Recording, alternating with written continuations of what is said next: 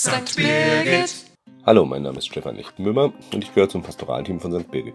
Im Religionsunterricht habe ich mich kürzlich mit meiner vierten Klasse mit dem Thema Heilige beschäftigt. Welche Heilige kennen wir? Also außer Martin und Nikolaus. Was haben die so gemacht und wie wird man eigentlich heilig? Heilige folgten dem Beispiel Jesu, blieben dem Glauben treu, manchmal starben sie auch dafür.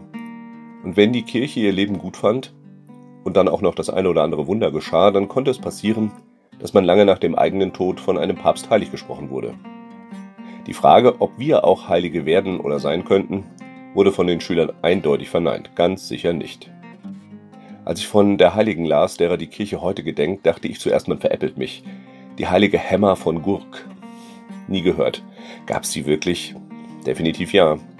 Hemma, also eigentlich Emma, war eine Gräfin, lebte um das Jahr 1000 im Ort Gurk in Österreich.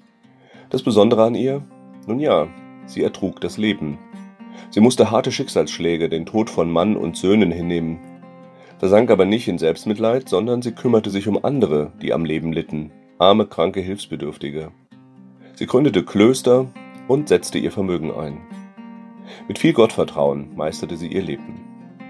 Ich glaube, in diesem Sinne können auch wir heilig sein.